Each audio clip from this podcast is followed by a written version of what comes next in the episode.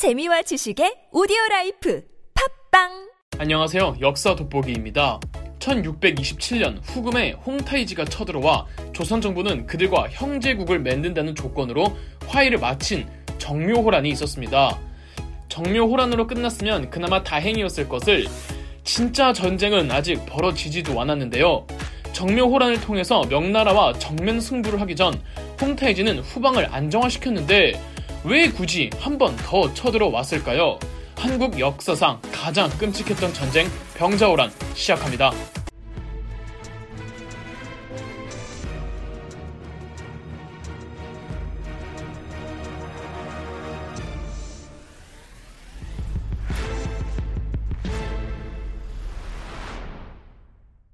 일단 가도에 있는 그 밉상 진상 모물룡부터 마무리하고 넘어가겠습니다. 후방에서 후금을 치겠다며 깝치던 모문룡은 조선의 가도라는 섬에 머물면서 명나라로부터 군사비를 원조받고 이를 바탕으로 조선 상인과 장사를 하고 여기서 남는 마진을 명나라 실세들에게 뇌물을 바치면 이 명나라 실세들이 조선 정부를 압박해 조선 재정의 상당수를 모문룡에게 갖다 바쳤습니다. 모문룡은 육지로 상륙해 평안도의 조선 백성들을 약탈하기도 하고 우리 조선 백성들의 목을 베어다가 명나라 본국에 보내며 여진족들을 토벌했다고 허위 보고까지 합니다.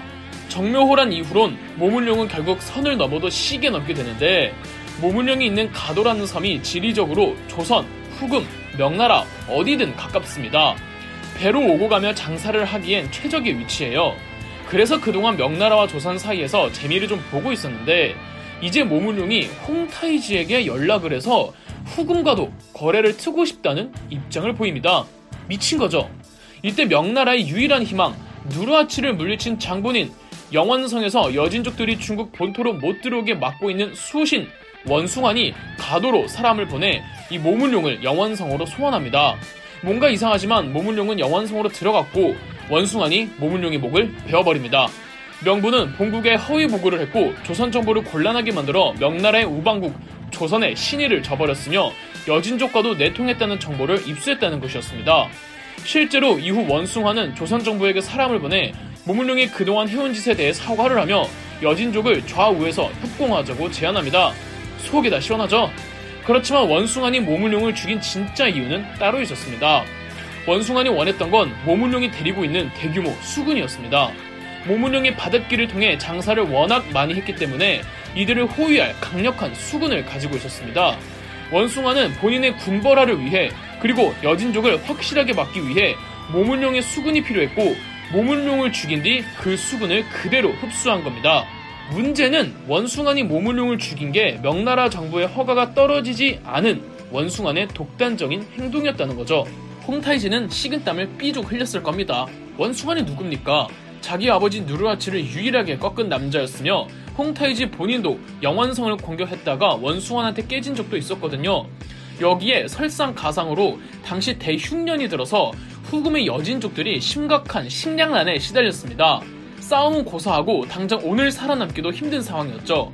원래 홍타이지는 조선을 밟아놓고 몽골족까지 통합시킨 뒤 몽골의 병력을 이용해 만리장성을 돌파, 중국으로 들어가려고 했으나 어, 조금 서둘러야만 했습니다.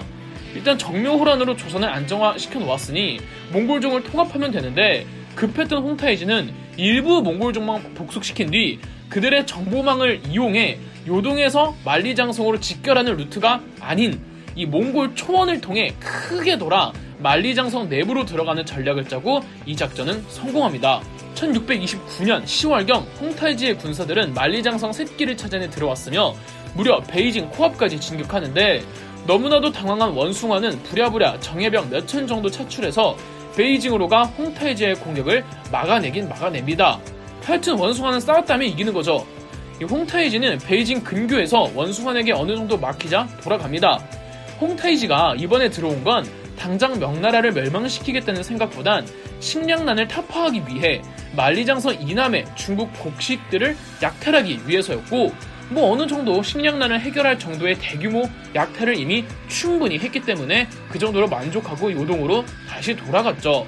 당연히 원숭아는 다시 한번 영웅이 되는 줄 알았으나 이 베이징 내 중국 민간 백성들은 눈앞에 보이는 현상만 보니까 원숭안이 무능해서 홍태이지가 베이징 바로 앞까지 왔다고 생각해 민심이 대단히 안 좋았습니다. 명나라 황제조차도 분기탱천하여 원숭안을 노골적으로 비난합니다. 홍태지가 여기까지 오는 걸 여태까지 몰랐던 게 말이 되냐는 거죠. 더불어 세력이 너무 커진 원숭안을 시기하던 반대파들이 명나라 황제에게 계속 이간질을 했고 결정적으로 홍태이지 쪽에서 사실 우리가 원숭안과 내통하고 있었다는 거짓 정보를 또 흘립니다. 화가 난 명나라 황제는 원숭안을 체포하다가 아주 잔인하게 처형시킵니다. 이렇게 명나라의 멸망을 막아낼 수 있는 유일한 희망이었던 원숭안이 제거되죠.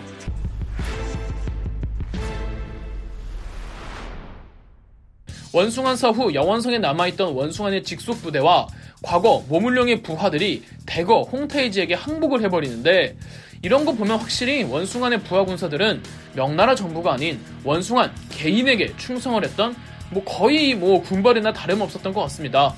여하튼 이로써 홍태이지는 위기를 기회로 전환해냅니다. 이때 후금 군대를 벌벌 떨게 했던 명나라의 압도적인 무기 홍이포를 홍타이지가 득템하기도 했죠. 이후 홍타이지는 몽골족 원정에 나섭니다. 당시 몽골족은 릭당칸에 의해 거의 통합되어 있었는데 몽골의 릭당칸과 여진의 홍타이지와의 싸움에서 홍타이지가 1634년에서 35년 사이 릭당칸을 무찌르고 몽골족을 통합해 냅니다. 여태까지 유목민족의 통합이라고 하면 몽골이면 몽골, 여진이면 여진 이렇게 자기네끼리 통합을 의미했는데 홍타이지는 여러 민족들을 통합해버린 겁니다. 이때 여진족의 이름이 만주족으로 바뀌었다고 말씀하시는 분들도 있습니다. 여진족은 여진만 의미하는 거니까 통합된 유목민족 전체를 아우르는 새로운 민족명이 필요하다며 만주족이 나왔다는 거죠. 그리고 1636년 국호도 바뀝니다.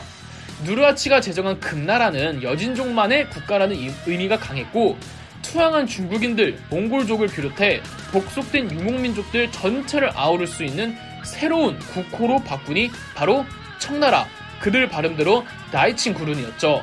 그리고 몽골족이 통합될 때 과거 원나라의 황제 겸 칸들이 소지하던 옥세를 홍타이지에게 바칩니다. 옥세를 받고 국호를 새롭게 정한 청나라의 홍타이지는 더 이상 칸이 아닌 칸 이상의 즉 황제를 자칭합니다. 자, 그럼 이 사이 조선 쪽 상황으로 넘어가 보죠. 정묘호란 이후 매년 조선은 홍타이지에게 공물을 바치고 있었습니다. 그런데 조선 정부가 알게 모르게 매년 곡물의 양을 줄이고 있었습니다. 여기에 약속한 여진과 조선 사이의 시장도 조선이 적극적으로 관심 갖지 않고 하는 둥 마는 둥 하자 홍타이지가 서한을 보내 이딴 식으로 할 거면 공물을 바치지 말라며 한 번은 조선 사신이 가져온 공물을 받지도 않았습니다. 인조는 갑자기 뭔 자신감이 들었는지 홍타이지의 서한에 자기가 직접 답서를 적겠다며 단 한 글자도 고치지 말고 답서 내용 그대로 보내라고 합니다. 그 내용이 너네가 요구하는 양은 과한 강요이고 니네 같으면 니네랑 장사를 할 조선 상인이 있을 것 같냐? 귀국의 진위를 알만하다. 뭐 이런 식으로 홍타이지를 도발하는 내용이 수두룩했습니다. 조선 대 시들은 이 답서 내용은 사실상 선전포고나 최소한 국교 단절을 의미하는 내용이기에 반대했으나 인조는 화를 내며 무조건 답서를 보내라고 합니다. 다행히 이 답서가 북쪽으로 넘어가는 과정에서 국경지대를 지키고 있던 장수들이 아 이건 아니다며 답서를 못 보내게 막고 인조에게 용서를 구합니다. 그 이후로 인조는 뭐 전쟁 날 테면 나 봐라. 그땐 내가 직접 북쪽 가서 싸우겠다. 이런 발언을 서슴없이 합니다. 입만 살아가지고는 그리고 결정적으로 1636년 홍타이지가 청나라로 국호를 바꾸고 황제에 등극했을 때 홍타이지는 용골대와 마부대를 사신으로 보내 조선 정부도 홍태제의 황제 등극에 동참하라고 요구해옵니다. 그러나 조선 정부 입장은 황제는 명나라 황제 한 명이나 동참할 수 없으며 용굴대가 가져온 공식 서한 역시 조선의 관례상 받아들일 수 없다며 홍타이지의 요구 서한을 아예 인조에게 올리지도 않습니다. 화가 난 용굴대는 인조를 보지도 않은 채 그냥 돌아가고 이들이 돌아가자 인조는 척화 선언, 즉 앞으로 청나라를 배척하고 관계를 끊겠다는 선언을 합니다. 이렇게 왕이 정식 입장을 표명한 후 다시 홍태이지에게 편지를 보내는데 그대는 지금 우리를 곤욕스럽게 하고 우리에게 따르지 못할 일로서 억지를 부리며 병력이 강하다는 이유만으로 형제국을 압박해 우리가 먼저 전쟁의 꼬투리를 열었다고 말하고 있어 귀국이 넓고도 깊이 생각하면 다행이겠소. 이번에도 홍태이지에게까지 가지는 않는데 청나라 장교들은 이 격서를 봅니다. 1636년 병자년이겠죠? 겨울이 시작되는 무렵부터 조금씩 조선의 정보망에 소식이 들어옵니다. 지금 청나라 대군이 조선으로 침공할 군대를 준비 중이라고 이런 정보가 들어오니까 그제서야 인조가 소심해지고 불안에 떨기 시작합니다. 이후로 계속 회의는 하는데 별 무수는 안 나오죠. 결국 1636년 12월 압록강이 얼자마자 청나라 용골대가 이끄는 3만의 병력이 조선을 침공해 옵니다. 바야흐로 병자호란의 시작이었죠. 보통은 국경선에서부터 수도까지 중요 성들을 하나하나 공략해가면서 가잖아요. 그런데 용골대가 이끄는 청나라 병력은 아무 성도 함락시키지 않고 오로지 기동력 하나에만 집중해 모든 성들을 전부 그냥 지나치면서 곧장 수도 한양으로 진격합니다. 그 속도가 얼마나 빨랐냐면 12월 13일경에 청나라 군대가 평안남도의 안주를 지나쳤다는 보고가 조정에 올라갑니다. 이 소식을 듣고 인조는 우선 왕자와 공주들, 비빈들, 그리고 왕실 어른들을 먼저 강화도로 보냅니다. 그리고 바로 다음 날이죠. 12월 14일에 인조도 이 세자와 조정 대신들과 함께 강화도로 가려고 하는데 청나라 병력이 지금의 서울시 은평구 서대문구에 도착을 한 겁니다. 여러분 실감이 나십니까? 결국 인조는 가는 길이 차단되어 강화도로 가지 못하고 남한산성으로 들어갑니다. 거기서 강화도로 가려고 시도를 했다가 실패합니다. 용골 때의 청나라 군대가 남한산성을 포위하거든요. 일전에 있었던 전쟁 정묘호라는 인조가 아니라 광해군이 있어도 일어났을 전쟁입니다. 중국과 결전을 벌이기 전 유목민족들이 한반도로 쳐들어오는 건 불변의 진리거든요. 그렇지만 병자호란은 다릅니다. 병자호란은 인조가 자초한 일이며 병자호란만큼은 광해군이 있었다면 일어나지 않았을 거예요.